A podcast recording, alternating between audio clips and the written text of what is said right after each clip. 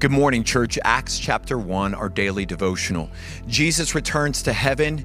Judas is replaced as one of the disciples, and God has now proven that it's not just a teacher role, it's not just a mentor role, but that his word is true. He is the living God through all of the disciples' life, through everything that they've been through so far, you would think that maybe the task would get easier, things would get a little bit more calm. No, the mission is just getting started. Yet, in the opening book of Acts, God tells the disciples that they will receive the power when the Holy Spirit comes. And through that power, they would be witnesses to transform the world with the teachings of Jesus. Recently, we've seen a lot of change at HFF. We've seen a lot of, of movement of God in, in ways recently that we haven't seen in a long period of time. Yet, are you ready to see God move? Are we ready to see God move in our family, in our lives, in this church?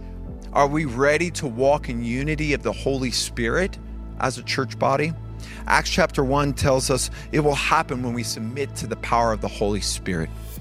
The greedy become generous, the arrogant become humble, the selfish become servants, are you ready to see the power of the Holy Spirit in your life? God is already moving.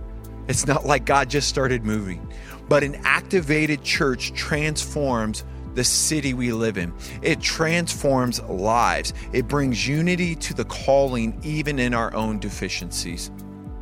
In the description below, you can see the worship song that the Hellermans have prayed over for today. You can also see a link to the Bible reading plan if you aren't already on the HFF Church Center. But today, our call for prayer is a prayer for unity. Acts chapter 1, verse 14. Thank you, Yurdax, for our prayer points for each one of the chapters. And our meditation moment, let me leave you with the meditation moment today. Does your life exhibit the power of God? How can you adjust your walk in unity with the Spirit, your family, and the church? Pray you have a blessed day, church. I love you.